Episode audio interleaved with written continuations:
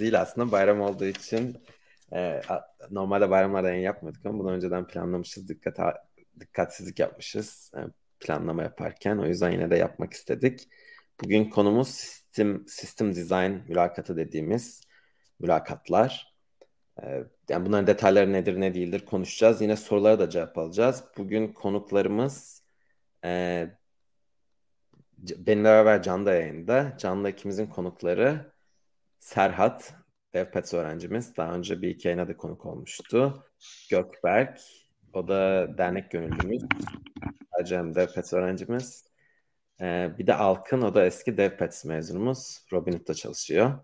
Hem Alkın'a ya da herhangi birimize sorularınız varsa onları alacağız. Dediğim gibi hem de biraz sistem dizayn mülakatları ne oluyor, neye benziyor, nasıl hazırlanmalısınız bunu konuşacağız. Sonra ha- haftaya da son yayınımız olacak.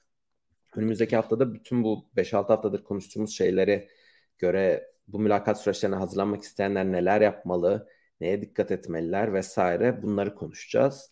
Hani bir hazırlık planı çıkartma ve e, gibi konulara odaklanacağız. Şimdi kısaca e, daha önce tanıtmayan Gökberk ve Alkın'dan kendilerini tanıtmasını isteyeyim. E, ve başlayalım. Hanginiz? Evet. Me ben başlayayım. Ee, başladım zaten. Merhaba herkese. Ee, ben evet. dernekte dernekte görev gönüllü olarak dernekte gönüllü olarak çalışıyorum. Ee, aynı zamanda Northeast Üniversitesi'nde e, doktor öğrencisiyim. Computer Science alanında. Ee, onun dışında Sabancı Üniversitesi'nden mezun oldum. Şimdilik bu kadar. Teşekkür ederim. Ben geçeyim ee, şimdi. Merhabalar herkese. Ben Alkın, e, Koç Üniversitesi Bilgisayar bitirip işte 2018'de e, 2020'ye kadar da işte University of California San Diego'da bilgisayar master yaptım. O sırada bir Amazon stajım oldu. Ondan sonra Robinhood'a girdim. İşte işten ilk çıktığım iş olarak. iki buçuk senedir de Robinhood'da Data Infra Ingestion takımında çalışıyorum. Yani datayı işte bizim sistemlere nasıl getiririz tarzı bir projeler yapıyorum. Öyle. Ee, mutlusun Selim. Her hafta yapıyorum. Sağ ol Akın. ee, ikinize teşekkür ediyoruz. Şimdi yayından önce bazı sorular toplamıştık. Birkaç genel şey tekrar hatırlatmak istiyorum. İstediğiniz platformda YouTube, LinkedIn, Twitch'te varız. Twitter ve Facebook 5'inde de varız sanırım. Ee, sorularınızı yorum olarak da ekleyebilirsiniz. Hepsi geliyor. Ayrıca ya da bu az önce size paylaşılan, yorumlarda paylaşılan formla da e, sorabilirsiniz, bize iletebilirsiniz yani ikisi de olur. Ee, bizim yani formun bir faydası bazen anonim kalmak istiyor ya da YouTube hesabı yok. Öyle bir avantaj sağlıyor ama dediğim gibi yani chatten yazabilirsiniz. Chatten yazarsanız hani kim olduğunuz olduğu için daha böyle bir interaktif oluyor. Forumdan o interaktif e, o etkileşimi sağlamak daha zor. Onun için önemli, önemimiz ricamız e, forumdan yani olabildiğince chatten yazmanız ama dediğim gibi forumdan da problem değil. Sorularla başlayalım. E, önce Yayından önce gelen soruları da ekrana gösteriyoruz. Chat'e ekliyoruz yorumları, sorunları. Ee, şimdi bir arkadaşımız merhaba demiş ama bir sorusu yok herhalde. Sorusu varsa e, sorusunu almak isteriz. Gurur duyduğu bir kişi varmış. Tabii ki e, soru mu ya da bilmiyorum acaba bize konuk alın mı demek istiyor. Eğer öyleyse de tabii ki iletişime geçebiliriz. Me- Melisa'dan bahsediyor ya. Neden bahsediyor? Melisa Tokmak. Ama yanlış hatırlamıyorsam Scala yayda çalışıyor. Ee, onu, onu mu? Aynen Mesa takmak. Ben e, Tanıyor musun? Bilmiyorum kim olduğunu. Okay. Tamam. Scala'ya da bir tane general manager da Stanford'dan sonra işte Facebook'ta çalışıp şey yapmış. Scala'ya da yükselmiş hızlı. Ee, yani öz, özür dilerim o zaman. Yok yani, biliyorsundur diye söyledim ama bilmiyorsan şey değil. Ama tamam. Şimdi e, yani yoruma teşekkür ederiz o zaman. Ee, gençleşmişsin demiş Ryan Zero bana. Teşekkür ediyorum. Yani çok bir şey yapmadım. Belki biraz hafif yüz sakalı öyle gösteriyordur. Ya da kilo vermeye çalışıyorum olabilir. Kilo verdiğim zaman genelde insanlar ben gençleştiğimi söylüyor. Aslında tam tersi olması lazım.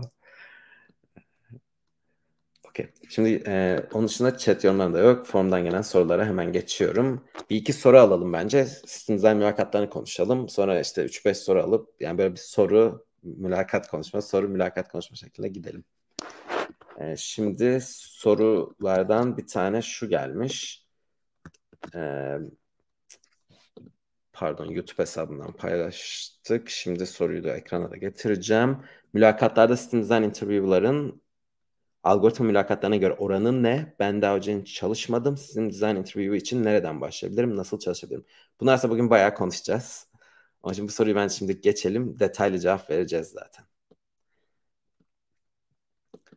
Ee, Pure Code demiş ki Selim Bey yakın zamanda DFPS'e katılmaya planlayan birisi olarak geçen hafta söylemiş olduğunuz programa katılımın ücretli olması fikrine katıldığımı belirtmek istiyorum.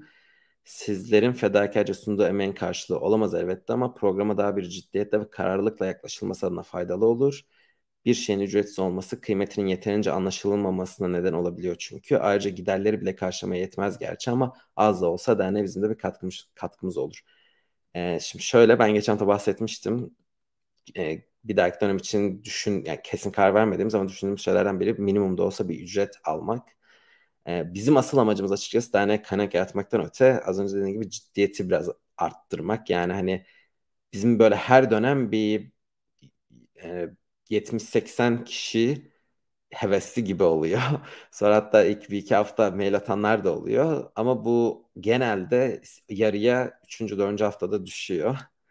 Ee, bu yani hem organizasyon olarak bir yük e, hem planlama açısından büyük hem de yani gerekli disiplini göster yani insanların biz programa gerekli disiplini gösterecekleri zaman gelmesini öneriyoruz. Buna çok açık yazıyoruz, söylüyoruz, forumlarda soruyoruz falan. Ee, belki hani paralı olması bu açıdan bir, bir son bir kontrol mekanizması olur diye öyle bir düşüncemiz var. Teşekkür ediyoruz yorumun içinde. Ee, ama yine de hani maddi imkan olmayan ama bu işte çok hevesli olduğunu e, söyleyenlere de belli bir burs mekanizmamız, mekanizmamız olacak büyük ihtimalle. Ama dediğim gibi hani belki bir kere bu hakkı veririz. Eğer ondan faydalanırsa ve bir noktada bırakırsa bir daha vermeyiz vesaire gibi çözümler düşünüyoruz şu aşamada. Ya da hani ilkinden sonrakileri paralı yapabiliriz falan gibi alternatif çözümler üzerinde düşünüyoruz. Ee, ama hedefim, ana hedefimiz bir kere daha söylemek istiyorum. Hani kaynak yaratmak değil, bu işteki ciddiyeti arttırmak. Şimdi e, bir iki soru daha var ama onların hepsi genel sistem dizaynla alakalı. Bence başlayalım sistem dizayn kısmında neye benzediğini, ne olduğunu. Ee, Can sen başlamak ister misin? Sistem dizayn mülakatları ne? Ne yoğunlukta oluyor? Neye benziyor? Ee, başlayayım. Şimdi klasik programlama, işte coding ya da algoritma mülakatlarına göre daha az sayıda oluyor genelde. Ee, bir şirketle görüşürken belki e, gireceğiniz seviyeye göre değişiyor tabii. Hani en junior pozisyonlarda e, bazen hiç sistem design mülakatı olmayabiliyor. Hepsi coding ya da algoritma mülakatı oluyor. Sanıyorum Google böyle mesela. En alt pozisyondan, giriş seviyesinden giriyorsanız sistem design mülakatı yapmıyorlar. Seviye yükseldikçe sistem design mülakatlarının hem sayısı hem de etkisi artabiliyor. Tabii yani sıfırdan bire çıkıyor mülakat sayısı önce. Girdiğiniz 4 mülakattan, 5 mülakattan birisi system design olmaya başlıyor. Daha da yüksek seviyelerde bir rol arıyorsanız yani Google standartında işte level 4, level 5, level 6 level'ınız yükseldikçe, girmek istediğiniz level yükseldikçe bu system design mülakatının etkisi artıyor. Sizi o level'dan alıp almamalarına. Genel olarak sayısı böyle. İçeriğine gireyim mi Selim yoksa senin böyle daha ne denir? Lojistiğine dair söylemek istediğim şeyler var mı? E, bence yani içerine girebiliriz. Lojistikle alakalı bir şey kaldı mı Gökberk Halkın Serhat? Tamamdır. Yani Ama içeriğine ben mi başlayayım yine? Sen devam etmek ister misin? Başlayayım. Ee, olur ben biraz devam edeyim. Sonra yine sana geçeriz. Hı. Şimdi içeriği konusunda benim şöyle bir kişisel tezim var ya da iddiam var. Bence e, kodlama mülakatları en beklentilerin daha net olduğu bence en adil o anlamda mülakatlar. Yani çünkü bir soru var bunu çözmeniz bekleniyor analiz yapmanız bekleniyor. Tabii ki kişiden kişiye fark edebilirsin nasıl değerlendirecekleri ama genelde daha standartize. System design bence daha çok daha az standartize olmuş bir mülakat tipi. Davranışsal mülakatlar bence en az standartize olmuş mülakat tipi. Yani davranışsal mülakatlarda çünkü doğrudan bir kişinin davranışsal paternlerini ölçmeye çalışıyorsunuz ve hani burada ister istemez kişisel ön yargınız çok büyük ne kadar eğitim alırsanız alın, işte ön yargı önleme eğitimleri alırsanız alın etkili oluyor. Sistem dizayn biraz ortada. Neden öyle dedim? Birincisi hiçbir zaman net bir çözüm yok. Genelde soru hep çok kısa olur, çok genel olur. İşte Facebook'u nasıl dizayn edersin? Bir chat sistemi nasıl dizayn edersin? YouTube'u nasıl dizayn edersin? İşte ne bileyim e, bazen bir, bir biraz daha detaya iner. İşte şirkette continuous integration, continuous deployment var. Bunu nasıl dizayn edersin gibi olur bazen. Bir iki tık daha detaylı sorulur ama yine de bunlar hepsi çok böyle genel sorular. E, genel olduğu için cevabın nereye gideceği de mülakatı yapan kişinin size sorduğu sorular, sizin aranızdaki iletişime çok bağlı. O açıdan bence yapması da yani mülakat olarak, mülakat yapan kişi interviewer olarak yapması da zor mülakatlar. Interviewee olarak girmesi de daha zor mülakatlar. Yapması niye zor? Eğer aday bilmediğiniz bir yere çekiyorsa konuyu yani sizin işiniz onu sürekli kendi istediğiniz yere geri getirmek değil bence. Ama hani bilmediğiniz yerlere de çok gidersek onu değerlendirme ihtimaliniz düşüyor. Ben mesela en büyük problemlerden birinin bu olduğunu düşünüyorum bu mülakatlarda. Bazı kişiler kendi bildiği alanlarda çok acımasız değerlendiriyor. Yani çünkü onun için e, atıyorum işte ben mesela çok uzun yıllar Search'te çalıştım. Sonra işte Quip'te e, Productivity Software işte Document Space, Spreadsheet'te falan çalıştım. Şimdi yani bana search ile ilgili bazı şeyler çok bir noktadan sonra içsel gelmiş olabiliyor ama hiç bilmeyen, çok hayatında çalışmış birinin vereceği cevaplar çok daha e, yüzeysel olabilir. Ve bu da bir noktada aslında okey. Ama orada onu değerlendirme şeyimiz e, çok daha zor. Yani hani doğru değerlendiremiyorsunuz. Anlatabiliyor muyum? Çünkü sizin kafanızda ideal bir, bir, bir sistem var. Bir kişinin ne kadar bilmesi gerektiği var. Ve bunlar çok böyle alansal şeyler olduğu için o geçmiş tecrübesine göre ne kadar bilmesi doğru, nasıl cevap vermesi doğru çok değerlendirmesi yok. Ya da tam tersi. Ben işte atıyorum güvenlik, security hiç bilmem, operating systems hiç bilmem. Şimdi bu alanlarda biri oraya çekiyorsa ben ona kritik soru sormakta da zorlanıyorum. Bazen aslında belki de bana çok genel geçer söylediği, çok da aslında derinlemesine bilmediği şeylerde fazla kredi verebiliyorum. O yüzden bence değerlendirme açısından da zor. Ee, bu yüzden bence hazırlığı da zor. Benim girişim bu olur. Buna eklemek isteyen yani genel e, benim bakış açım böyle kısacası bu mülakatlara. Buna eklemek isteyen, genel bakış açısı olarak bir şey katmak isteyen var mı? Okey. O zaman yani bir tık sonrası bence bunun nasıl hazırlanacağımız. Bu demin ki bu 3-4 dakikalık şeyi ondan söyledim ama bence nasıl hazırlayacağınız bu bakış açısından etkilenmeli. Yani ya, ya da bu bakış açısından beslenmeli. E, çünkü bakış açı e, bu mülakatlar öyle hadi 10 tane soru sorayım 50 tane soru çözeyim ne bileyim işte e, veri yapılarını iyi öğreneyim de hazırlanayım değil bence. Birincisi her şeyden önce genel CS e, yani bilgisayar bilimi ve yazılım bilgisayar biliminden belki bir tık daha fazla yazılım alanındaki genel kültürünüz de bir oranda ölçüyor bence bu tip mülakatlar. Bu bir benim görüşüm.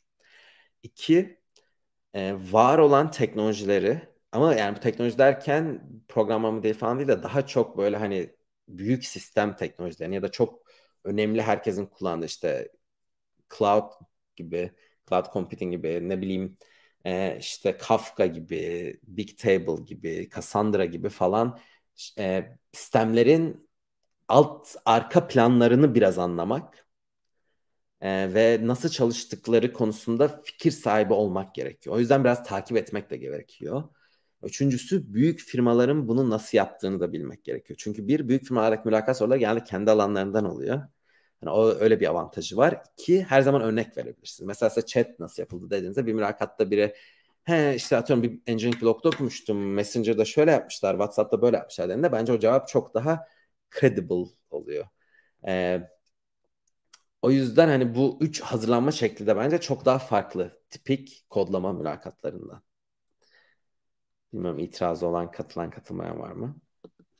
Bir sorum vardı benim aslında. Evet. Ee, hangi tarz sistem dizayn mülakatları var? Onlara da değinebilir miyiz aslında? Evet. Çünkü yani genelde benim bilgim bildiğim kadarıyla ya da benim gördüğüm kendi şeyimde e, iki, iki tip diyorlar ya da iki tip öneriyor bir sürü firma. Bir tanesi benim aslında az önce daha ağırlık vererek bahsettiğim bir sistemi nasıl scalable ya da yani büyük bir oranda bu distributed da demek aslında. Distributed yaparsın. Ee, yani scalable olmayan pardon distributed olmayan ama scalable olan e, yani o neyse çok girmeyeyim detaya. Hani scalability'nin tanımı bazen değişebiliyor. Atıyorum biz mesela Can'la beraber kulüpte çalıştık. Can hala çalışıyor. Bizim atıyorum spreadsheet ürününde scalable tanımımız biraz farklı olduğu durumlar oluyordu. Yani sadece kaç kişi aynı anda servis vereceğinin ötesinde de bazı scalable açıklamamız vardı. Hani o anlam demiyorum bu. Hani de, dedim daha klasik işte Google Search gibi, evet. gibi falan istemedik scalable'dan. Aynı anda kaç kişiye hizmet verebileceğinden vesaire. Ee, bu mesela çok çok tipik bir mülakat tipidir. Benim yani rakam vermek tabii ki çok zor ama benim gözlemim %80-90 bu tip oluyor. Evet. Ama bazı firmalar Facebook'ta Meta'da buna bir örnek e, app design da soruyorlar. Mesela şöyle bir bu genelde Android iOS yani mobil mülakatlarında daha fazla oluyor. Ama yani bazen journalistlere de bunu soruyorlar. Mesela şöyle bir app'i nasıl dizayn edersin? Hangi kod app'te pardon server'da hangi ne tarafı client'ta yapılmalı? Atıyorum mesela bizim Quip bence Can ne düşünüyorsun bilmiyorum. Buna daha uygun bir modeldi. App'te ne olmalı, işte client'te ne olmalı, server'da ne olmalı falan. Mesela benim şu an çalıştığım Ladderlife bence ikisine de örnek olabilecek bir tek sitemiz var. Çünkü client hızlı olması için client'te yapmaya çalıştığımız şeyler var ama bazı komplekslerden dolayı her şeyi client'te yapamıyoruz. İşte bunu server'da ne kadar yaparsın, client'te nasıl yaparsın, aradaki iletişimi nasıl sağlarsın falan. E, e, farklı user'lar aynı anda aynı sistemle interact ediyorsa nasıl işte merge conflict'i önlersin ya da işte trivia merge dediğim şey yaparsın falan filan gibi böyle bir sürü yere çekebilirsin bu soruyu. Ama bir yandan bizim mesela tabii ki distributed yani bizim scale şeyimiz de var. Web sitesine geldiğinde hızlı olsun istiyoruz. İşte çünkü bizim bütün promisimiz Ladderlife'da 5 dakika içinde life insurance alabiliyorsun. Hani bir soruyu tıklaması 20 saniye sürerse ya hem o güveni kaybedersin hem zaten klasik en büyük churn dediğimiz yani churn'un en büyük nedenlerinden biri insanların e, yani web sitelerine vesaire yavaşlığıdır. E, yani şirketin yaptığı işe, yaptığı alana falan gibi bir yerlerden çekilebilir. Çok yani bizim genel programdaki bir sürü kişi büyük firmaları hedefliyor. İşte Google'ı, e, Meta'yı, Palantir'i, Amazon, Microsoft herhalde top 5 gittikleri istatistiklere göre Bloomberg'e gidenler çok var. Robinhood'a gitti Akın. E, Akın döneminden e, Pinterest'e giden oldu. Meta'ya giden oldu. E, yani neyse bunların hepsi ama çok büyük firmalar ve bunlarda büyük ihtimalle her tür problem var yani. Bir yerde app design problemi de var, distributed problemi de var, başka problemler de var. E, o yüzden hani o büyük firmalarda her yerden gelebilir diye düşünüyorum ben. Şimdi o zaman şöyle yapalım. Bugüne kadar sistem dizayn mülakatına girenlerden e, ben, Can ve Alkın sanırım. Gökberk ve Serhat girdim emin değilim girdilerse onlardan da ne tarz sistem dizayn soruları gördüler onu bir dinleyelim. Sonra onun üzerine konuşmaya devam edelim. Evet ve benim aslında sormaktaki amacım da şeydi işte bunları bir classification'ı var mı şeyi var mı tipleri diye. Yani girdiklerimden bazılarında evet bu distributed system design çoğunluklu oluyor. Ama API design'da belki de bunun bir alt kısmı ya da başka daha böyle bir single node bir tane problem verip hani onu sonra distribute etmek başka bir yani sistem design'le karışık biraz kodlama da olabiliyor. Ee, app design dediğin e, çok vague bir tane bir soru gelmişti mesela Palantir'den bana. İşte neydi? İşte Yosemite'ye gidiyorsun. Oradaki e, hayvanları identify edecek bir tane e, app yapman lazım. iki haftada nasıl yaparsın? Hiçbir bilgi vermedi. Bundan tamamen senin hani bir, bir şekilde bir çözüm bulmanı bekliyordu. E, ondan e, asıl böyle şeyler sormak istedim. Hani tiplerini bilirsek belki onlara daha e, targeted çalışabiliriz diye.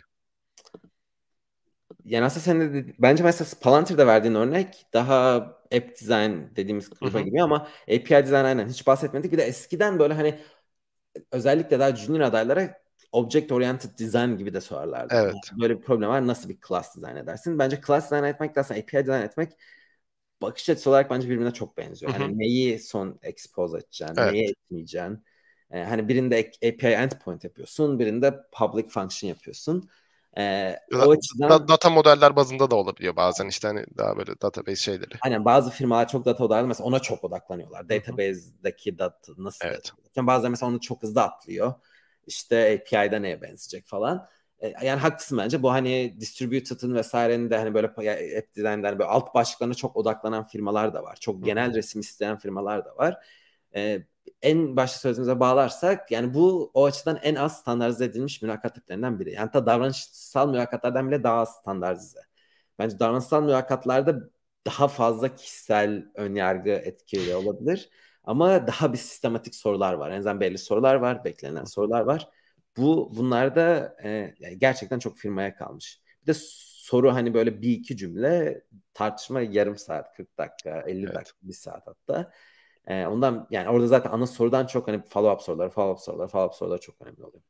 Sana mesela gelmiş ilginç bir sistem design sorusu var mıydı Akın? Ee, çok da ilginç yoktu aslında. Bayağı internette gördüğüm şeyler vardı. Bu Palantir'deki biraz ilginçti. Onun dışında Design Tiny URL mesela en klasik soruydu. O gelmişti. Ee, bir tanesinde web crawler e, kodu yazdırdı bana. E, işte hani nasıl yaparsın diye. Sonra bunu biraz daha distributed hale geçersek nasıl olur tarzında hani biraz daha aşamalı bir soru geldi. E, bir tane bir link var hani bunu crawl edeceksin ama subtree'lerine işte depth limitli falan. Mesela bu biraz daha ilginçti o konuda. Çünkü ilk başta kodunu yazdım biraz pseudocode gibi. Ondan sonra nasıl distributed yaparız tarzında bir soruydu bu. Ee, Can sana gelmiş miydi hiç? İlginç. Yani ilginç. E, Dropbox benzeri bir e, işte servis nasıl dizayn edersin sorusunu hatırlıyorum. Çok da ilginç değil aslında. Standart sorulardan biriydi.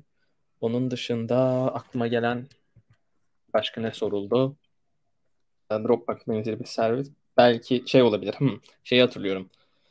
Spotify gibi işte bir müzik uygulamasında, streaming servisinde en popüler şarkıları nasıl güncel tutarsın? O listeyi e, o listeyi tutacak ve kullanıcılara gösterecek bir mikro servis nasıl dizayn edersin?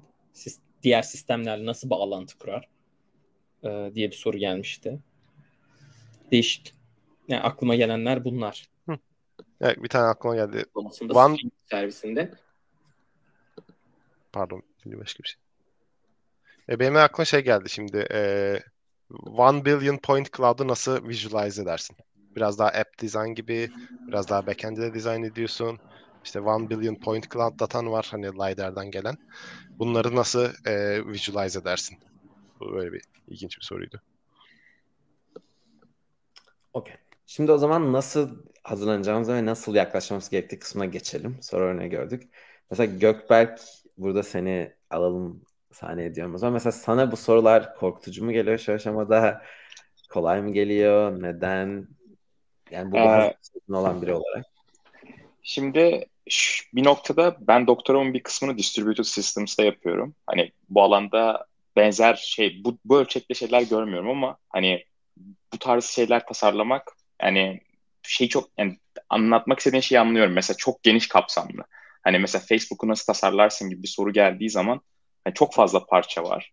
Ama en son Can'ın dediği gibi örneklerde böyle daha küçük bir kısmı nasıl tasarlarsın, mikroservis nasıl tasarlarsın gibi bir şey düşündüğümde muhtemelen hani birkaç fikir yürütebilirim ama hani karşımdaki insanın duymak istediği cevabı nasıl nasıl bir yöne doğru evrilebileceğimi çok emin değilim. Hani e, en azından algoritma data structure sorularında hani kullanabileceğim birkaç tane yöntem var. İşte hani şu data structure kullanırsam şunu efficient yapabilirim diyebileceğim. Hani kafama birkaç tane yani düşünme sürecinde ortaya koyabileceğim şey var. Ama doğrudan hani böyle bir şey tutmak istiyorsun ne yapmak istersin? Hani şu an aklıma doğrudan şey getiremiyorum. Hani bunun için elimizde şöyle bir silah var bu çok hızlı çalışıyor. Bu durumlarda bunu kullanıyoruz diyemiyorum. Hani o yüzden çok intuitional gelmiyor açıkçası. Şu noktada bu bu şekilde. Serhat senin var mı eklemek istediğin bir şey? Ee, ya bence bana da mesela web crawler sorusu gelmişti. Yani şunu da dediklerinize göre biraz sorular benzer geliyor aslında. Çok alan çok geniş ama e, genel olarak bu e, temel hani Instagram nasıl tam e, dizayn edilir, e, WhatsApp nasıl ta, e, tasarlanır, bunlardan belki başlanabilir diye düşünüyorum ilk olarak. Ama mesela bana Object Oriented Design de gelmişti. E, yani low level design'e geliyor. Yani her şeyden çıkabilir gibi.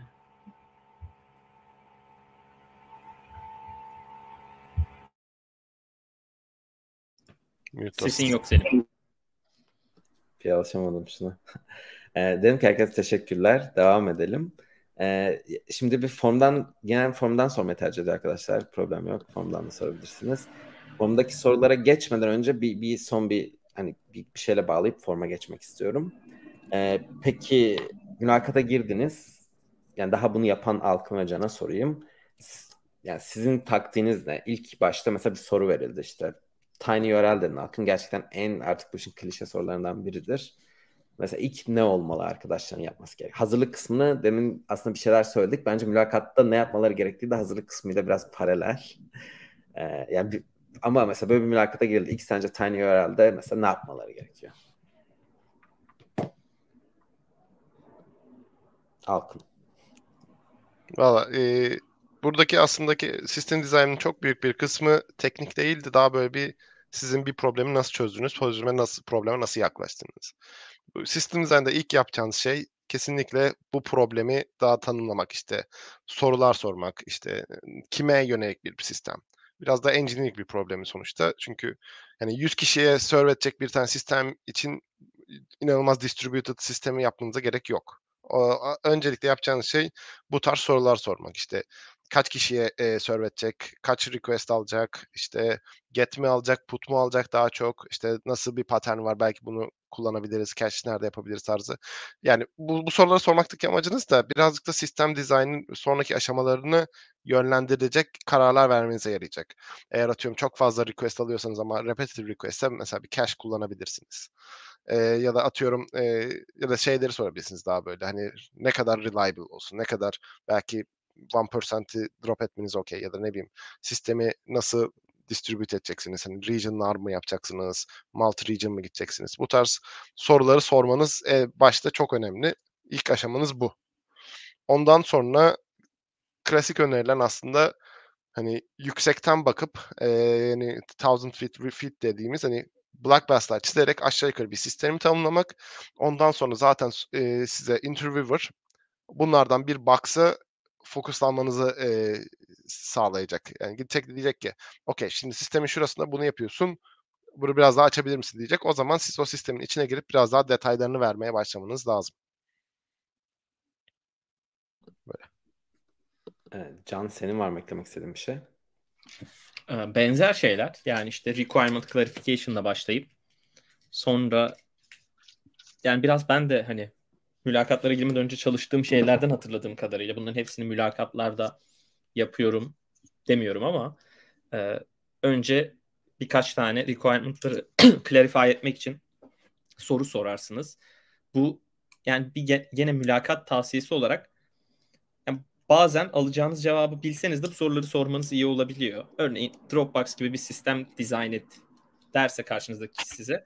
Yani muhtemelen öyle e, requirement'lar verecek ki scalable bir şeyler yap, distributed bir şeyler yapmanız gerekecek. Hani bunu biliyorsunuz ama yine de sormak e, yani oradaki mülakatın bir parçası. Karşınızdaki kişi sormanızı bekliyor. Bunu direkt sormadan böyle kabul edip distributed bir şey yapacağım demeden önce. O yüzden yani requirement clarification'ı e, gerekmediğini düşünseniz bile sorun. Ki çoğu durumda gerekecektir. Onun dışında back of the envelope estimation olayı var. Hani requirement'ları aldıktan sonra işte karşınızdaki mülakatı yapan kişi dedi ki işte 10 bin kişi kullanacak. Siz hemen kafanızda tabii yüksek sesle yapacaksınız bu hesapları. İşte 10 bin kişi kullansa herkesin işte 100 GB datası olsa işte o çarpı şu kadarlık bir storage'a ihtiyacımız olacak. İşte bu metadatası bu kadar olacak. Onun için bu kadar storage'a ihtiyacımız olacak. Bunları bir database'de tutabiliriz. Ama e, esas datayı bir database'de tutamayız gibi. Sonra yine Alkın dediği gibi işte bir high level design. Genelde burada da bu mülakatlara çalışırken yani çok örnek gördük çalışacaksınız. Hani işte bir load balancer olur, bir web servisi olur. Arkasında işte onun bağlandığı bir database olur. Bence olmazsa olmaz birkaç komponent oluyor her mülakatta hemen hemen. Ya burada her diyorum. Tabii karşınızdaki mülakatçı, mülakat yapan kişi işini çok iyi bilen ve böyle e, farklı bir soru soran biri ise belki bunları beklemiyordur. Bir load balancer görmek istemiyordur ama gördüğüm kadarıyla yani girdiğim mülakatların %95'inde mesela bir load balancer mutlaka bir noktada koymanız gerekiyor. Ee, onun dışında işte bu high level design yaptıktan sonra karşı taraf şeyi sorabilir. Mesela database'de datayı nasıl tutacağız? Data modelini anlatabilir misin? Ya da işte diyecek ki e, şu application server'ın logiğine biraz bakalım nasıl olacak. O sizi yönlendirecek o noktadan sonra. System design mülakatlarında da bence yine önemli olan bir şey e, böyle garip bir sessizlik olmaması bence önemli. Yani karşı tarafta mülakatı yapan kişi siz bir high level dizaynı yaptınız. Orada durup karşı taraftakinin sorusunu beklemeye başlıyorsanız o kötü biraz. Hani karşı taraftaki size bir soru sormuyorsa e, siz kendiniz en emin olduğunuz e, komponente dalıp onu anlatmaya başlayabilirsiniz. Karşı taraf rahatsız olursa rahatsız olursa dediğim hani yok ben o komponentle ilgilenmiyorum bana bu komponenti anlat diyebilir. O zaman ona dalarsınız. E, biraz çünkü burada ölçmeye çalışılan şey biraz da hani ne kadar aslında senior olduğunuzu da bir noktada ölçmeye çalışıyor bu mülakat. Dolayısıyla e, burada konuşmayı, aranızdaki e, tartışmayı yönetebilmek de önemli bence. En sonunda da hani bütün dizaynınızı anlattınız vesaire. Sonda kalan zamanda yeni requirement'lar, yeni restriction'lar getirebilir. Yani diyebilir ki işte kullanıcı sayıtımız ona katlanırsa ne olur ya da işte şöyle bir sorun çıkmaz mı senin dizaynda, şöyle bir bottleneck olmaz mı? Sonra onları belki bir e, resolve etmek için tartışırsınız. Genelde o son kısımdaki tartışma şey olmuyor tabii. İlk kısımdaki gibi yeniden sıfırdan bir sistem dizayn edelim gibi değil de e, işte şunu şöyle değiştiririm, bunu böyle değiştiririm gibi oluyor.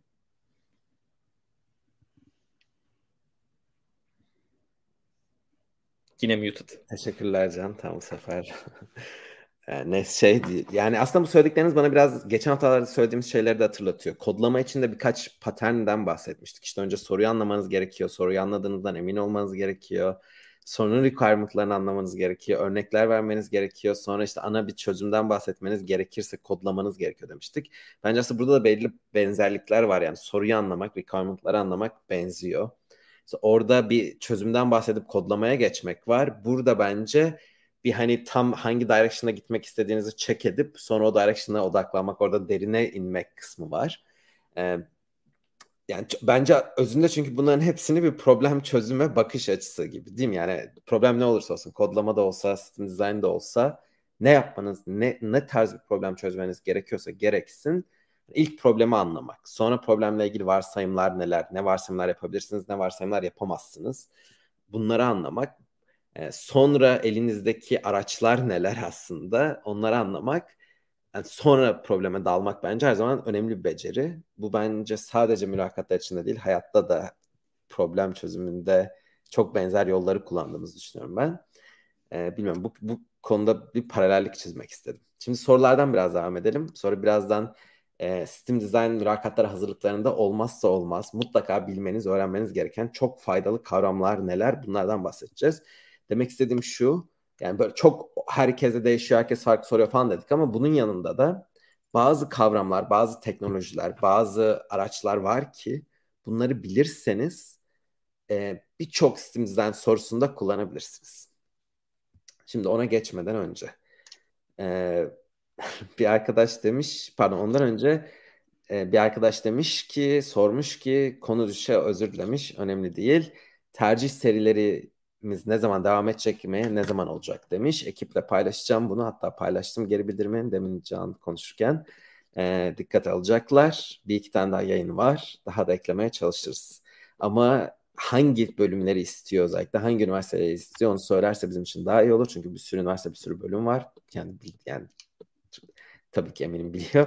Ee, da daha hani birazcık daha bir tık daha de, detaylı geri bildirim verirse çok iyi olur. Onu söylemek istiyorum. Bu yayından bağımsız ama e, daha lisede anladığım kadarıyla şimdiden bunları izlemesini de takdir ediyorum. E, ikinci soru bu kadar uğraşmaya değer mi demiş bir arkadaş. Biz gelen bütün yorumları küfür içermediği müddetçe paylaşıyoruz. E, yani hani eğer paylaşmıyorsak elimize ulaşmamıştır bu kadar zorluyorlar da ne oluyor? TR'deki firmalarda da çok iyi imkanlar yok mu demiş. Zorluyorlar bizi kastetmiyor diye düşünüyorum. Firmaları kastediyor diye düşünüyorum. Bu soruyu konuşabiliriz birazdan. Ee, bir arkadaş cevap vermiş bu yoruma. Ben çünkü biz gelen yorumları YouTube'da paylaşıyoruz. Bizim yorumumuz gibi gözüküyor ama bizim yorumumuz değil onlar. Formdan gelenler. E, o da demiş ki arkadaşım burada üç kuruşa çalıştırıyorlar. Orada hayatım kurtulur tabii ki adamlar zor olacak. Chat üzerinden sohbet etmenizi tavsiye ederim form yerine ama dediğim gibi eğer hesabınız yoksa YouTube'da form üzerinden de devam edebilirsiniz. E, görüşlerinizi paylaşmaya devam edebilirsiniz. Şimdi bu konuya konuşmadan önce e, ya da bunu konuşalım biraz. Sistem dizaynı, diğer soruların bir iki tane çünkü sistem dizaynla alakalı spesifik. E, siz ne düşünüyorsunuz? TR'deki imkanlara yani verdiğiniz çaba, elde ettiğiniz e, benef, ne, yarara e, değiyor mu? Ya zorlamadan kastı aslında zorlama değil ki. Burada aslında sana sordu. Sen bu işi iyi yapabilecek misin, yapamayacak mısın? Eğer böyle bu kadar distribütör sistemlere ihtiyaç olmasaydı bunu sormazdı zaten. Hani gerçekten WhatsApp dediğin, bir Facebook dediğin milyarlarca insana serve eden sistemler dizayn etmiş şeyler. Sen oraya gidince tabii ki bunlara katkı sağlaman için bu tarz soruları yapabiliyor olman lazım. Türkiye'de gittiğin şirket hani bin kişiye serve ediyorsa sen ona göre soru alırsın. Bu problemin size ile alakalı gibi hissediyorum ben bunu. Yani zorlama değil. Siz ne düşünüyorsunuz? Başka fikri olan aynen. yani. Ben Türkiye'de çalışan olarak kan cevap verebilirim de dediği gibi hani ücretler düşük ama e, onun haricinde bunlara çalışmak aslında iş hayatınızda da size baya baya bir şey katıyor atıyorum. Bir problem geldiğinde ben bunlara mesela hazırlanmadan önceki e, görüşüm ya da e, gelen problemlere bakış açımla çalışmaya başladıktan sonraki bakış açım çok farklı. Mesela bir problem geldiğinde artık hangi e, atıyorum bir NoSQL'e mi daha yatkın bu sistem, bir relation database'e mi ya da bunları hibrit kullanabileceğiz mi? İşte mikroservis altyapısında bunları asenkron nasıl haberleştireceğiz? E, nasıl scale edeceğiz? Aslında bunları öğrenmek direkt iş hayatınızda da paralel giden şeyler. E, zaten iş hayatınızda iyiyseniz bunlarınızı da genelde öğreniyorsunuz. Ya da bunları öğrendikten sonra iş hayatınızda da bazı level atlayacak beceriler kazanıyorsunuz.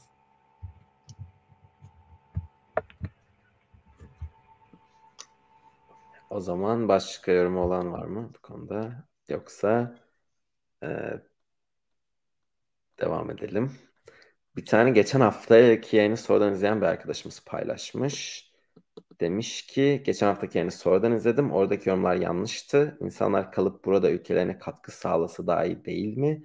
Niye gidip başkalarının hayallerini gerçekle gerçekleştirmek için uğraşayım? Ee, bir kere çok fazla bir özgüven var bence bu soruda dürüst olmak gerekirse. Ee, bana küçük bir anı anlatmak istiyorum. Yıllar önce ODTÜ'ydü sanırım bir okula sormuşlardı bunu. Hani gidiyorsunuz orada başkalarının hayallerini çalıştırmak için, gerçekleştirmek için bu kadar çalışıyorsunuz, emek veriyorsunuz. İşte hiç kötü hissetmiyor musunuz falan. Ben de şöyle bir cevap vermiştim. Hala da düşünüyorum. Bana tam tersi bana bazen niye bu kadar çok para veriyorlar diye şüpheye düşüyorum demiştim. Yani hani bence orada yani hani sanki bu denklemde ya benim cevabım da hani doğru bir cevap değil dürüst olmak. Yani şunu demek istiyorum. Hani böyle birinin birinden aldığı, birinin birine haksızlık yaptığı bir sistem olması gerekmiyor. Ee, bence bir iş yapıyoruz. Bunun karşılığında para alıyoruz. Yani sadece olay tabii ki para değil. Ben çalıştığım şirketlerin hepsini ya da birçoğunu epey sevdim. Keyifli vakit geçirdim. Ee, ama hani işin sonunda bu profesyonel bir ilişki ve yani çalışmak zorunda da değilsin. Kimsenin hayalini gerçekleştirmek yani o insanlar bu riski almışlar. Bir şirket kurmuşlar. Atıyorum gecelerin gündüzlerine katmışlar. 16-17 saat çalışmışlar. Sen eğer bu cesareti ve iradeyi gösteremiyorsan bence bunu kabul edip başkasının yanında çalışmayı kabul etmelisin. Ya da bu riski alıp e, herkes bence bu riski almalı demiyorum kesinlikle yanlış anlaşılmasın. Bence herkesin hayat tercihleri kendine. Ama yani eğer çalışmıyorsan, e, bu riski almıyorsan, kendin bir şey başlatmıyorsan tabii ki birileri için çalışacaksın. Yani bunun başka alternatifi yok.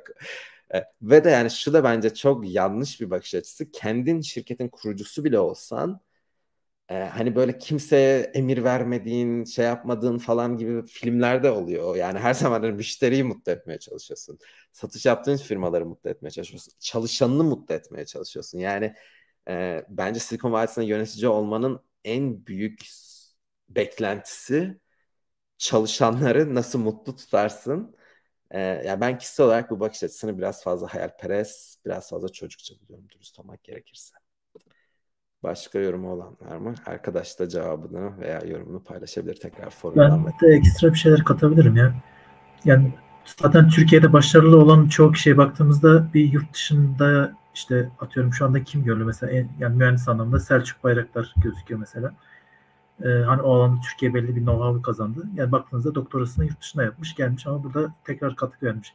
Yani bence yurt dışı tecrübesi o açıdan da çok faydalı. Yani orada hem bir network edinip e, oradaki insanların bakış açısını almak, oradaki sistemleri nasıl yapıyorlar, büyük sistemler nasıl tasarlanıyor. Yani orada çalışıp bir iki sene e, ya da yani daha fazla e, buraya katkı verenleri yani Türkiye'ye katkı verenleri daha çok görüyorum. Ya da adam işte 3-5 sene çalışıyor. Ve yani belli bir birikimi elde ediyor hayat garantisini. Sonra geliyor mesela bir startup kuruyor ama mesela Udemy örneğini vereyim. Ee, çalışanların bir kısmı Türkiye'de yani bayağı büyük bir mühendislik ekibi var. Ama baktığınızda hani aslında Amerika'da kurulmuş ama bir şekilde buraya fayda sağlıyor. Yani o açıdan gördüğümde direkt burada bir atıyorum startup'ın kurulup gelişmesindense yani o ekosistem e, sadece oyun, e, mobil oyun ve işte insan savar araçlar için o ekosistem var gibi. Ama diğer ekosistemler için e, bence yurt dışına gidip tecrübe edinip burada daha başarılı olan örnek yani örneklere baktığımda bu yolda daha çok başarı elde edildiğini görüyorum. Bir de bu soru hakkında tam anlamadığım bir şey var. Burada sorduğu hani ülkeye katkı sağlamaktan kastettiğin nedir? Bir şirkette çalışmak mı? Pardon, ya. Geçen haftaki yayında bu konu şöyle oldu. Tam ya ben kendi yorumumu hatırlıyorum. Açıkçası tam gelen soruyu ve diğer yorumları yüzde yüz hatırlamıyorum. Ama e, ş, e, yani insanların gitmesi yani Türkiye'den neden gitmelerine dair sanki bir soru vardı. Hmm. Şimdi oradaki bir de ben bir şey de düzeltmek istiyorum. E, biz dernek olarak gerçekten işte yurt dışı staj bursumuz var, bu programlar falan yurt dışında kariyer hedefleyenlere odaklanıyor. Ama bizim aslında ama asıl amacımız Türkiye'deki gençlerin genel kariyer yolculuğuna destek olmaktı. Ee, öyle bir sınırımız yoktu. Ama mesela bir anekdot 3-4 yıl önce yurt dışı staj bursuna alternatif bir Türkiye staj bursu yapabilir miyiz gibi bir şey düşündük. Değerlendirdik kendi içimizde. Türkiye'de okuyan staj yapmak isteyen öğrencilere sorduk. En büyük problemimiz e, torpil bulamamak dedi. Yani böyle olduğu zaman bunu yapabileceğiniz bir şey yok. Nasıl rahat torpil bulunur diye e, bir yani program yapamazsınız. Ama yurt dışındakilerin daha somut problemleri vardı. İşte gidiyorum yurt param yetmiyor, uçak param bulamıyorum falan gibi. İkincisi, ben buradaki sorum aslında şeydi hani bir Türkiye'de bir şirkete çalışınca Türkiye'ye katkı sağlıyor muyuz? Yoksa başkasının hayalleri dediği için de biraz daha sadece şirket kurmak mı orada tam anlayamadım. Anladım. Belki burada başkasıyla kastı, başka ülkeleri mi kastediyor? Evet yani başka Olabilir, ülkeler mi, başka şirketler biraz... mi yoksa kendi startup'ını kur öyle şey yap. O zaman o, o tanımda evet. sadece Türkiye'deki startup founder'lar mı ülkeye katkı sağlıyor yoksa çalışanlar da sağlıyor mu? Evet. Ya da başka bir şirkette çalışınca Türkiye'ye katkı sağlamıyor muyuz? Ama Türkiye'ye belki bir offering'i varsa. Yani burada burada sorularım oldu biraz. yani değilim sormadı arkadaş ama ben evet. şu şu e, clarify şeyde e, şunu da netleştirmek istiyorum. İkincisi de bizim dernek olarak e, insanların hiçbirine yurt dışına gidin demiyoruz bu tarz kariyer planları olanların gerçekleştirmesine yardımcı olmaya çalışıyoruz. Bu ikisi bence birbirinden çok çok farklı şeyler. Ee, insanları bence bir ülkede tutmanın yolu onları ona mah mahkum etmek olmamalı. Ee, eğer zaten stratejiniz tamamıyla insanları bir şeye mahkum etmek üzerineyse o strateji mutlaka çökmeye mahkum. Ee, tam tersi bence bu arkadaş yani ya da bu arkadaş öyle senin dediğin gibi düşünüyorsa e, bence insanların neden gitmek istediğini odaklanmalı. Geçen hafta da söylemiştim. Yine söyleyeceğim çünkü yüzde yüz öyle düşünüyorum. Bence her öfkenin arkasında bir acı var. Öfke ve acı aynı madalyonun iki yüzü olan duygular bence. E, yani bu öğren gençlerin öfkesi kadar neden o öfkeye duydukları arka plandaki acıya da odaklanırlarsa bence daha çok empati kurabilirler. Şimdi diğer soruya geçiyorum. E, sistemimizden sorularına geri dönüyoruz. Bir de bu arkadaş e, hani ekstra yorum yapmak isterse ya da belki bağlanıp fikirlerini anlatmak isterse yazabilir bize yorumdan veya formdan. Ee, Ryan Zero sormuş. New graduate pozisyonlar için Amazon veya Meta sitemizden soruyor mu? Siz ikiniz de bunların mülakatlarına geçtiniz. Ben de geçtim. Ama New grad olarak Meta'dan geçmedim ben. O zaman neden geçmedim? Yani Facebook kadar büyüktü ama bilmiyorum neden hani şey değil bu kadar trendi değildi yazılımcı olarak. Ee, Nivgat olarak Can geçtim bilmem ama Akın sen sanırım geçtin. Ben Meta bana mülakat vermedi. Üzücü bir durumdu.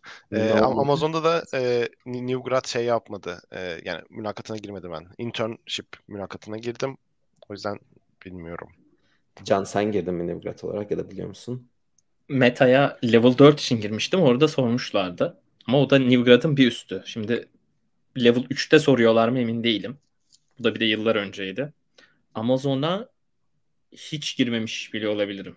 Ee, ben Amazon Nivgrad'a yani. girdim 2010'da ama bu da yani 12 yıl önce. O zaman bir tane sorular diye hatırlıyorum. Ama hani bu, bu tarz 12 yıl çok çok çok çok uzun bir süre şeylerde. Normalde de uzun bir süre ama burada hani ekstra 120 yıl gibi bir süre çok değişebiliyor bu tarz şeyler. Ee, uzun lafın kısası bunu öğreniriz aslında. Çok zor değil öğrenmek. Arkadaşlara sorabiliriz. Yani belki de bilmemiz gerekiyordu. Ee, ama yani Google harici benim bildiğim kadarıyla hepsi sormaya başladı. Yani Meta'da şöyle oluyor. Benim bilgim e, hiç çalışmadım ama bildiğim kadarıyla ilk mülakatınızı her zaman hiring manager yapıyor. Yarısı davranışsal, yarısı böyle bir kodlama gibi oluyor. Bir de bu hani değişmez hangi level, level seviye olursa olsun. Bir tane de bildiğim kadarıyla sistem design yapıyorlar her seviye için ama onun şeyini ayarlamaya çalışıyorlar. Zorluğunu. Onun dışındakiler pozisyona işte vesaireye göre değişiyor. Ama dedim ya bir teyit etmemizde fayda var. Ee, Carmen demiş ki Amazon L4 için soruyor. L4 Amazon'un girişi mi oluyor? Evet. Okey. O zaman e, Steam Design için önerebileceğiniz bir kaynak var mıdır demiş. Bunu da zaten konuşacağız şimdi. Hatta ona geçebiliriz bence. Ee, e, onu geçme e, yani şu, şu bir arkadaş bununla alakalı formdan paylaşmış. Onu şey yapıp konuyu kapatalım. Hazırlık şeyine geçelim. Demiş ki 30 bin lira aldığımız öğrendim kredisini 100 bin lira ödüyormuşuz. Türkiye ve imkanları muhabbet dönmüş. Yorum yok demiş. Ee, şimdi sistem design için önerebileceğiniz bir kaynak var mıdır kısmına girelim. Şimdi benim kişisel önerim ben başlayayım ya da başlamak isteyen var mı? Ben bu e, e, educative.io'da System Design şey, dersleri var. Bir giriş dersi gibi bir de Advanced System Design. İkisi dersi de beğeniyorum. Özellikle Advanced'ı çok beğeniyorum. Bence güzel hazırlanmış ders. Okuması kolay, hızlı. Ee, hem nasıl yaklaşman gerektiğini hem de sonra çok meşhur bu sistem dizaynlarda sorulan teknolojilerin üzerinden geçiyor. Demin de dediğim gibi ben olsam ilk hazırlık aşaması olarak çok çok temel ve yani hani artık böyle her yerde duyduğunuz kavramlar işte şeyler var. Bir iki örnek versek bence MapReduce, işte consistent hashing. Demin çünkü mesela load balancing falan dedi Can. Hani oralarda böyle hani bir yere çekile işte balloon filters. Sonra bir, bir, bir tık daha teknoloji isimler olarak işte Cassandra, Bigtable falan hangi ne, neyi benziyor, neyi benzemiyor bu sistemlerin. işte Kafka vesaire genel olarak Q sistemleri falan. Yani böyle bunların o derslerde zaten tek tek üzerinden de geçiyor. Bunları iyi kavramanız gerektiğine inanıyorum ben. Yani bu sistemlerin hepsini anlamanız gerektiğine. Şimdi ben normalde e, mesela data structures'ta falan daha önce bunu söyledim. İçselleştirmeniz gerektiğine derim. Anlamak hani yetmez, bilmek yetmez. Bence burada anlamak yeterli. Bunları içselleştirmek benim kişisel görüşüm özellikle yeni mezun veya kariyerin işte ilk 3-5 yılındaki kişiler için 3-5 bilmiyorum ama yani ilk 2-3 yılındaki kişiler için çok zor. E, bu zorluktan dolayı da buradaki yani özellikle ben onların ikisinin farkı fa- ayır, ayırıyorum birbirinden. Bence burada anlamak yeterli. Hani iyice içselleştirmek, derinine inmek zor, çok zor. Bu da gerçekten distributed system araştırma tecrübeniz veya pratik tecrübeniz yoksa. Ama anlamanız bence önemli. Bir de benim dediğim gibi en beğendiğim kaynak Educative.io. Bazı YouTube kanalları var. Hatta bazı bir sürü YouTube kanalı var. Orada işte sizden yapıyorlar. Mülakat şey yapıyorlar. Bunların bir kısmı e, şimdi birincisi özellikle sistem mülakatlarını yani bu bakış açısı genel çok hoşlandığım bir bakış açısı değildir ama o dersi veren ya da o hani videoyu çeken kişinin LinkedIn'inden işine ve ne seviyede yaptığına bakmanızı öneririm. Ee, yani bu şey demek değil. Bazen çok iyi sistem bilen insanlar iyi hoca olmayabilir. İyi hocalar aslında o kadar iyi bilmeyip de bir yerlerden öğrendiğini iyi anlatabilir. Bu, bu ayrı bir nokta. Ama bazı kanallarda böyle çok beğenilen, çok iyi yorumlar alan kanallarda bazı detaylar çok yanlış anlatılıyor. Hiç olduğu gibi değil. Böyle çok hani oradan buradan duyma olduğu belli şekilde anlatılıyor ama güzel anlatıyorlar. Derli toplu anlatıyorlar. İşte iyi bir çekilmiş videolar, görsel videolar bazıları. Ee, buna dikkat etmeniz önemli. Bu hiç dinlemeyin demek değil. de size çok faydalı olabilir. Dediğim gibi e, iyi, çok iyi öğretmen olabilir bu kişiler. Ya yani iyi öğreten kişiler olabilirler.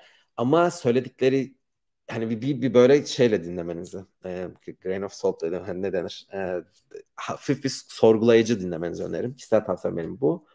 E, ikincisi firmaların blog postları, teknik blog postları bence en iyi kaynaklardan biri. birçok firma post ed- yani paylaşıyor işte nasıl sistemleri nasıl dizayn etmişler, ne yapmışlar, hangi aşamalardan geçmişler, neden o kararları vermişler. Bu da bence ikinci en güzel kaynaklardan biri. Diyerek sözü diğer arkadaşlara bırakmak istiyorum. Ee, var mı eklemek isteyen? Edukatif aya galiba paralı. Belki bir ikisini vermekte fayda var. Bir miktar ücreti var.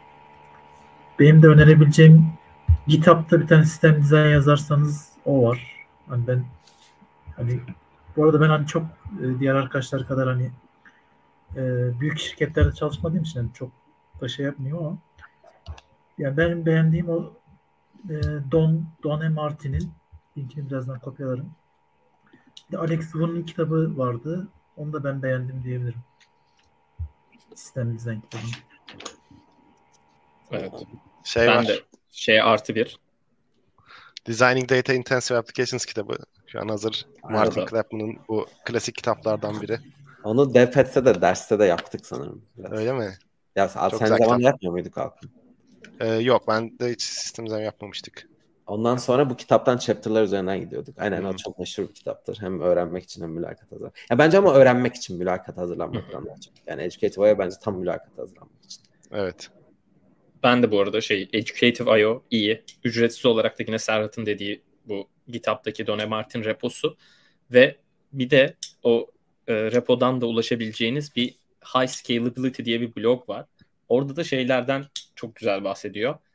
E, Birçok şirketin hani işte Netflix'ten Twitter'a, Uber'den WhatsApp'a bu sistem dizaynlarının nasıl olduğuna dair makaleler oluyor. Bunların bir kısmı böyle biraz şey formatı çok güzel değil bu blogun ama hani içerik çok güzel. İşte bir kısmı herhalde bazı dergilere verilmiş mülakatlardan e, derlenmiş, toparlanmış ve şey bir yazı haline getirilmiş ama WhatsApp'ın sisteminin nasıl çalıştığını anlatıyor kabaca. Bu başka şirketlerin hmm, bu problemleri nasıl çözdüğünü bilmek hani genelde güzel oluyor mülakata girerken. Mesela size Dropbox gibi bir şey build edin derlerse ve Dropbox'ın nasıl çalıştığını Dropbox'ta çalışan birinden dinlemişseniz o çok faydalı oluyor. Bu da aklıma şimdi konuşurken şeyi getirdi. YouTube'da bu Dropbox'ın örneğin vardı hatırlıyorum. Temelde nasıl çalıştığını Dropbox'ın ya kurucusu ya da ilk birkaç mühendisinden birisi bir üniversitede gidip anlatmış mesela. Onun videosunu izleyebilirsiniz biraz uzunca. Bazı şirketlerin böyle videoları da var YouTube'da. Onu da önerebilirim. Hani doğrudan kaynağından öğrenmek o da güzel oluyor. Şey konusunda ne düşünüyorsunuz? Ee, mesela bu tarz sorular çok bariz var ve çözümleri de var. Onları direkt izlemek mi yoksa kendileri mi yapmamız lazım? Kendiniz çözüp mü yapmak lazım yoksa izleyip fikir alıp ondan sonra kendiniz tekrar mı denemek lazım? Sizce hangisi? Benim kişisel görüşüm bence izlemekte sakınca yok. Ee, ben hatta yani aynı şey mesela 5-6 kaynaktan izliyorum.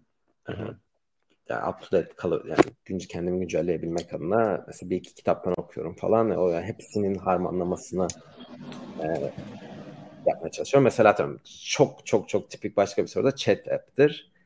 Biz mesela Quip'te bizim chat feature'ımız vardı. Quip'teki nasıl çalıştığını bilince e, yani bazı şeylerin neden öyle yani yani şey bizimki çok iyi bir chat experience değildi şimdi bunu dürüst olmak lazım. E, yani Quip'in en bence zayıf olduğu kısım chat kısmıydı. Ama hani yine de bir şey oluyor. Aa bunu böyle pek olmaz aslında diyorsunuz. Bazen aa yani evet böyle olsaydı böyle yapılsaydı bizimki daha iyi çalışırdı diyorsunuz falan. Ee, ben o yüzden böyle hani harmanlamak farklı yerlerden dinleyip olabildiğince dinleme taraftarıyım. Yani kodlama gibi değil bence bu. Yani kodlamada önce bir denemen daha mantıklı. Bence bunun hazırlığı o açıdan farklı. Ben ben de buna şey diyeceğim. Ne olursa olsun hani var olan kaynakların fırsatınız varsa hepsini tüketmek bence her zaman daha iyi eksik bırakmaktan.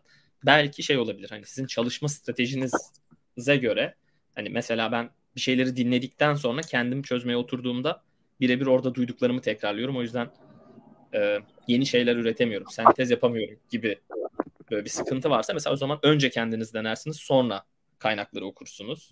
Ama mutlaka var olan hele böyle yani önemli kaynakları bence kesin mülakata girmeden önce okumak lazım. Şimdi Pure bir yorum yapmış. Bence bu da önemli bir konu. Bir de vaktimiz dolmuş aslında ama biraz bunu da konuşup e, bir iki tane formdan soru gelmiş. Biraz tekrar sorular ama bir daha bir gözden geçireyim. Tekrar olmayan soru varsa onda cevap verip kapatalım yavaş yavaş. Demiş ki TR'de işverenlerin aramadığı data structures, algo, system design gibi konuları öğrenmek külfet olarak görmemek lazım. Daha iyi bir mühendis olmak için mülakatlar hazırlığının faydalı olduğunu düşünüyormuş. Yani ben katılıyorum aslında genel prensip olarak. E, ben beşinci işimdim.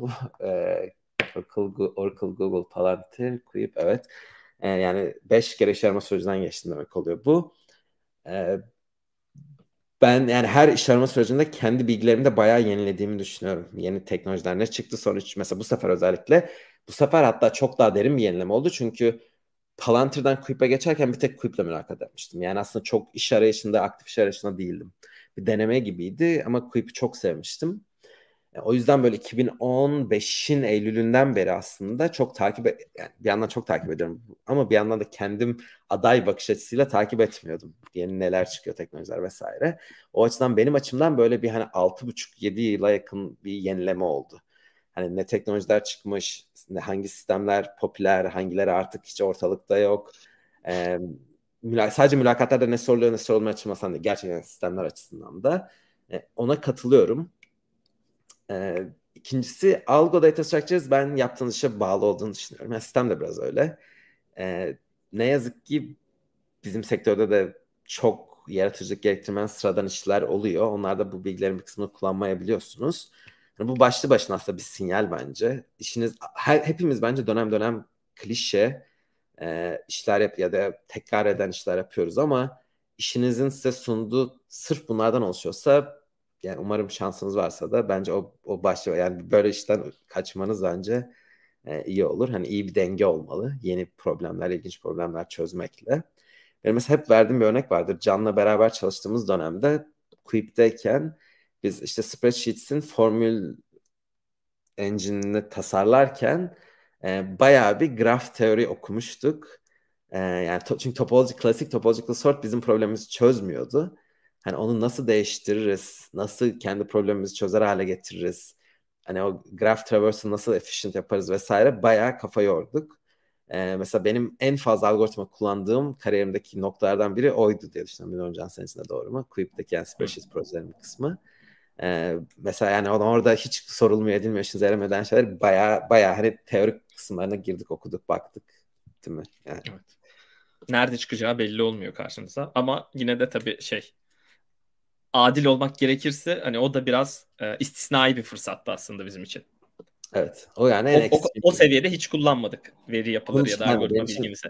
Aynen. Ben de on, o, o hani benim en çok tap kullandığım e, noktaydı. O, o kadar hani algoritma veri yapısı bilgisini. E, ama bizim hani ürünün hızlı olması gerektiği hani algoritmik olarak efficient olması gerektiği için bence spreadsheet genel olarak o tarz çalışan önümüze çıktığı bir ürün tipiydi diye düşünüyorum ben seninle çalışırken. Hı hı. Yani şu an bizim mesela benim şu an çalıştığım dernekte daha böyle machine learning data odaklı challenge'lar var. Hani o kadar graf vesaire challenge'lar yok. Ama yaptığınız işe odak yaptığınız işe odakla bunların bir kısmı kullanıyor. Ya da kullanılan şirketler e, yani çok klasik bir geyik demeyeyim ama klasiktir. Hani bazı soft yazılım şirketleri sadece veri kredi için yazarlar derler. Yani, yani işte var olanları gösterirsin, geri yazarsın. E, sırf buysa bu çok kendinizi geliştirebileceğiniz bence bir yazılım peti değil ne yazık ki. Şimdi herhalde bir de şeyi de ekleyeyim buna. Herhalde üç şeyi dengelemek lazım. Ee, bir imkanınız yani başka nerelerde çalışabilirsiniz? İkincisi şu an çalıştığınız iş e, maddi olarak ne kadar imkan sağlıyor. Üçüncüsü de hani gerçekten yapmak istediğiniz şeyi ne kadar yapabiliyorsunuz. Hani yapmak istediğiniz şeyi size vermiyorsa böyle algoritmik challenge'lar vesaire ve maddi olarak da çok istisnai bir imkan sağlamıyorsa bir de imkanınız varsa o zaman hani başka yerlere bakabilirsiniz. Çünkü işte mesela bizim karşımıza böyle bir fırsat çıktı. Bu da demek oluyor ki endüstride bir yerlerde birileri enteresan şeyler üstüne çalışıyor. Yani gerçekten imkanınız varsa ve sizi şu anki şirketinizde tutan bir şey yoksa bu denenebilir bence. Yüzde yüz katılıyorum. Şimdi demin e, formdan gelen soruların üzerinden geçtim ben orada Can konuşurken. Bence yeni bir soru yok. Arkadaşlar önerim baştan izlemeleri. Cevap alamazlarsa, yani buraya da post etmeyeceğim. Cevap alamazlarsa yorumlara yazmaları. Hafta dediğim gibi kapanış yayını var. Oraya da gelip sorabilirler. Vaktine gelip sorabilirler. Ee, onun dışında bir iki tane yorumda sorular gelmiş. Onlara cevap verip, pardon chatten sorular gelmiş. Onlara cevap verip kapatalım diyorum. Ee, bir arkadaş demiş ki Ömer Salih Pakdil e, data structures algo için sadece temelleri öğrenip sonra lead code ve benzeri platformlar üzerinden soru çözmek mi yoksa sizin geliştirmek için kullandığınız farklı bir yöntem var mıdır demiş. Sizin bir öneriniz var mı? Ee, yok çok doğru bir yöntem bu. Ee, onun dışında birazdan mock mülakatlar yapmak işte hani birkaç farklı siteler var. Orada da birazdan o mülakatın hani kendine konu şey soruyu anlatma, işte soruyu çözme, zaman e, time management şeylerini e, antrenman oluyor. Onun dışında bunları hepsini aşamaları çok iyi yaparsan zaten e, hazır oluyorsun. Buna bir ek. Ben de bu sıraya katılıyorum. Alkın'ın söylediği eke de katılıyorum. Yani mock tarafları da önemli ama şey DS Algo için sadece temelleri öğrenip lead code'a bakmak hani lead code'a bakarken de o temelleri pekiştireceksiniz. Mülakata bence hani olayı çok iyi kavramadan girmemek lazım. Ama hani e, zaten lead code ve mock mülakatlar da o temelleri geliştirecek diye kabul edersek bence de iyi bir strateji. Yani benim bir önerim, ben bunu derslere çok söylerim, kendini kaydetmen. Yani lead code'da çözmen değil, sesli anlatarak çözmen ve kendini kaydedip dinlemen.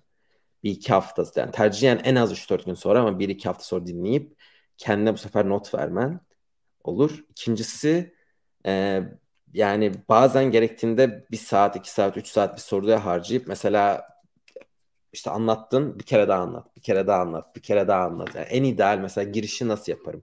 Çözümümü nasıl anlatırım? İşte çözmeye başladın, yazdın kodu sil, bir kere daha hani variable name'leri nasıl daha işte çok İngilizce kelime atıyoruz ama yani daha readable olur. Daha da daha kod nasıl maintainable olur vesaire. Bir daha sil, bir daha sil, bir daha sil. İşte sonda mesela time complex'ten yani bence sonda yapma onu başta yap. Ders, derslerde söylüyorum bunu. Ama neyse yani hani onu bir kere daha anlat. Böyle hani her parçasını tekrar tekrar tekrar tekrar yaparak bir yandan çok sıkıcı farkındayım ama bir yandan ben direkt yani işte şeyde spor salonunda egzersiz yapmaya benzetiyorum. Hani böyle bir kere yaptığınızda o kasınız gelişmiyor. Hani her gün 10 kere 100 kere yapıyorsunuz. Ee, ona benzer bir süreç olduğunu düşünüyorum. Ben onu öneririm. Yani hani 10 tane soru çözeceğine 3 tane çöz ama 3 soruyu böyle gerçekten çok e, mükemmel performans gösterecek hale gel. Buradaki amaç şu değil. O sorunun aynısı çıktığında mükemmel performans değil. Bence onu bir kere beyinde o şeyler bağlantılar olduğu anda başka sorularda tak tak tak aynı pathway'ler çalışıyor beyinde. Bir de yani o sorulardan bir tanesi gelebilir. O zaman süper tabii. Bilmiyorum katılıyor musunuz? Evet. Bir, bir de şey e, taktiği var. E, lead code'da soru çözerken bazılarını çok kolay çok hızlı yapacaksınız. Güzel. E, ama yapamadıklarınızı böyle bir listeleyin. Tekrar dönün birkaç gün sonra çözüme baktıktan sonra ya da şey yaptıktan sonra Selim'in dediği o yöntemi o tarz soruları yaparsanız gerçekten hani eksiklerinizi tamamlamış oluyorsunuz. Belki bir, bir aday işte grafler sorusunu çok kolay yapıyor ama ne bileyim pointerlar ve şeylerde array sorularını yapamıyor. O zaman bunlara daha çok zaman harcamanız lazım. Son sorumuz bu olsun. Sonra son sözler alalım. Hala Cracking the Coding Interview kitabı güncel bir kaynak mı diye sormuş Burak. Ee, Burak derneğimizin bayağı uzun süredir takipçilerinden. Ee, yani benim görüşüm evet. Bence hatta ondan daha önce çıkan kitap Programming Interviews Exposed diye böyle kırmızı kapaklı 2000 ondan yani 2000'li yılların ortalarındaki başında çıkan bir kitap vardı. O bile bence hala güncel. Şu anlamda güncel. Mesela o kitap bence ben o kitabı hala en favori kitaplarımdan biridir bu alanda. Bence çok temiz, sade bir şekilde nasıl yaklaşacağınızı anlatıyor. Ee, sorulara nasıl yaklaşacağınızı. Bizim de derslerde yapmak istediğimiz o. Biz tabii daha farklı yönlerine de odaklanıyoruz. Ben hani bir yandan demin çok değişiyor dedim farkındayım 12 yılda ama bakış açısı olarak da ana bakış açısı, ana tema çok değişmiyor. Bu bizim sektörün bence en ironik yanlarından biri. Herkes şikayet eder işte niye bir veri yapısı soruyoruz, şu soruyoruz. Ama herkese sormaya devam eder. Ee, yani ben daha çok basit bakıyorum buna. Dünyanın en iyi, en başarılı firmaları soruyorsa demek ki yani bu soru tipinde çalışan bir şeyler var. Hani Google'da, Meta'da çalışan herkes bunu söyler. Ben Quip'te biz bu tarz sorular sorduk. Can katılıyorum bilmiyorum. Çok çok iyi mühendisler var. Yani neredeyse %90'ı çok çok iyi. Ee, demek ki yani bir yerlerde bir şey çalışıyor. Evet. Trade-off aslında değil mi? Yani şey bir adayı alıp 3 ay çalıştırmak aslında en iyi çözümü verir. Yani en iyi anlarsınız ama 3 ay zaman harcayacak kimsenin kaynağı yok. 4-5 saat içinde nasıl bir adayın iyi çalışıp çalışmayacağını anlamak için bir yöntem aslında. Kesinlikle mükemmel değil ama bir, bir şey başarı oranı yeterince yüksek. Yani 3 ay aslında o yüzden stajyerleri mesela çok severiz. Evet. Ama yani işe alımda aynı modeli uygulayamıyorsun. Çünkü işe alıp atmak şirket kültürüne çok zarar veren bir şey. Evet. İnsanlara hani bu kadar kolay işten atılıyor. Yani ben mesela hiç katılmıyorum ama bazı startuplar hire fast, işte fire fast yapıyorlar. Bence çok çok sakıncalı. Ee, o kültür, yani oraya gitti, evrildiğinde bir kere kültür herkesin bir ayağı dışarıda olur bence. Kimse Hı-hı. o stres altında kalmak istemez. Mesela bir tane firma aslında şey yapıyor. Bir gün boyunca workday'ini imitate ediyor. Ee, da iyi. olarak mı? Aha. Yani onu da yapanlar var. Direkt bütün gün e, peer programming yaptığın firmalar var mülakat olarak.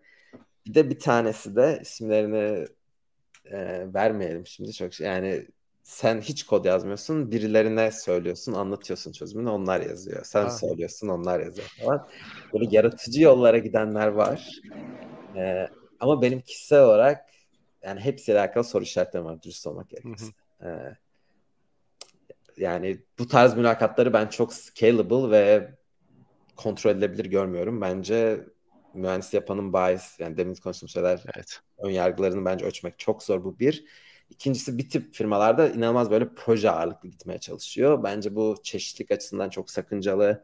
DEI dediğimiz Diversity, Equity, Inclusion. Çünkü hı hı. Hani evde genelde kadınlar daha fazla ev işleriyle vakit harcıyor, çocukla vakit harcıyor. O tarz adayları kaçırıyorsunuz. Eğer çok fazla ev ödevi odaklı bir iş alım süreci yaparsanız çok iyi adayları kaçırıyorsunuz. Kimse şu an Silikon Vadisi'ndeki iyi bir mühendis size bedavaya 6-7 saatini kimse vermez. Bazı firmalar Airtable gibi firmalar mesela 500 dolar gift card veriyorlardı eğer ödevlerini yaparsanız falan. Gerçekten. Bu bile aslında başlı başına bence bir fal, yani sistemin aslında çok da iyi gitmediğinin bir yani, şeyi olduğunu düşünüyorum ben hani itirafı. Ee, o yüzden yani hani mülakatı yaparken mülakatın etkili, hızlı, hızlı sonuç verecek olmasına odaklanmak da şey. O yüzden bu bu tarz sorular bu, bu bütün faktörler göz alındığında herhalde yani hani bütün yani opti, global optimum değildir belki ama herhalde local optimum bunlar çıkıyor bence. Evet. Ee, bence ben benim kişisel görüşüm sektördeki problem soru tipleri değil, mülakatı yapan kişilere verilen eğitimin yetersizliği. Okey. Teşekkür ediyoruz. Başka ekleyecek olan bir şey yoksa son söz alıp kapatalım.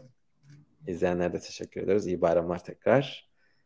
Ee, tersten başlayayım o zaman. Ee, yani tersten derken alfabetik sıranın tersinden ya da alfabetik sıradan da başlayabiliriz. Tanıtırken kimden başladık? Gökberk sen mi başlamıştın? Tersten başlamıştık. O zaman alfabetik sıradan başlayalım. Alkın senden başlayalım. Ee, neyi başlıyoruz? Kapamayı mı? evet. Söylemek istediğin, eklemek istediğin bir şey var mı? Çok eklemek, yani bayağı bir konuştuk. Ee, yani buradaki en önemli şey aslında bir çalışma şeyin, disiplinin. Ne kadar zaman harcarsan o kadar e, daha iyi olursun. Ama sıkıntı zaman limitli bir resource'tur. Yani şeydir, kaynaktır. O yüzden hani burada nasıl efektif çalışırsın, şey yapabilirsin. Ya bunun içinde aslında planlı gitmek en doğrusu. İşte bir belli bir lead code sayısına ulaşman lazım. Belli bir hazırlığa ulaşman lazım. Bir aşamaya geldikten sonra mock mülakatlara başlaman lazım. Ondan sonra da hani şirketlere başvuru şey yapman lazım. O yüzden zamanınızı iyi kullanın. Bunlara çalışın. Burada bir sürü kaynaklar verdik. Onlara bakın. Hani ne, ne kadar zaman harcayacağınızı bir e, planlayın, yapın. Ve hani başardığınız sürece yani bunun it's a numbers game aslında Türkçesi nasıl bilmiyorum ama yani her çalışmanız e, bir e, mülakatı geçme olasılığınızı arttıracak ve e, yeterince mülakat yaptığınız sürece o olasılık bir expected sonunda bir offer'a gelecek demektir aslında. Hani olasılık bazından bakarsanız ilk başlarda hiçbir şey yapmazsınız. Yüzde sıfırdır, yüzde birdir. Belki de hani belki çok şanslı bir şey bulursunuz. Ama e, çalıştıkça, daha iyi yaptıkça soruyu geçme olasılığınız artacak. O zaman da daha da çok e, mülakat yaptıkça da elbet bir tane e, iş bulup hani istediğiniz yere geçebileceksiniz. Böyle de kapatalım. Okey. Başka yorum, son söz söylemek istemem yoksa Alkın hepiniz adına konuştu mu? Akın söyledikler. Okay, Akın. Demek ki bayağı iyi bir kapanış konuşmasıydı. Teşekkür ediyoruz. Üzerine söyleyecek laf bulamadılar. Ee, tekrar iyi bayramlar, iyi akşamlar. Haftaya bu senin son yayınıyla görüşmek üzere. Geçen hafta birkaç kişi sormuştu. Davet et, devam etmemizi geçen hafta mı sormuşlardı hafta arası yorum mu geldi çok hatırlamıyorum özür dilerim ama yani birkaç kişi devam eder misiniz demiş. Aslında öyle planımız var. Ee, geçen tam geçen hafta sorulmuştuk. Herhalde bunu geçen hafta söylediğimi hatırlıyorum. Pazar günlerine aslında yazılıma, cumartesi günlerine diğer alanlara ayırmak gibi bir planımız var. Yeni dönemde, yaz dönemiyle beraber. Ee, haftaya dediğim gibi ama şimdilik bu serinin, bu serinin son yayınıyla görüşmek üzere. Ee, tekrar iyi bayramlar, iyi haftalar. Haftaya yine izleyin. Güle güle.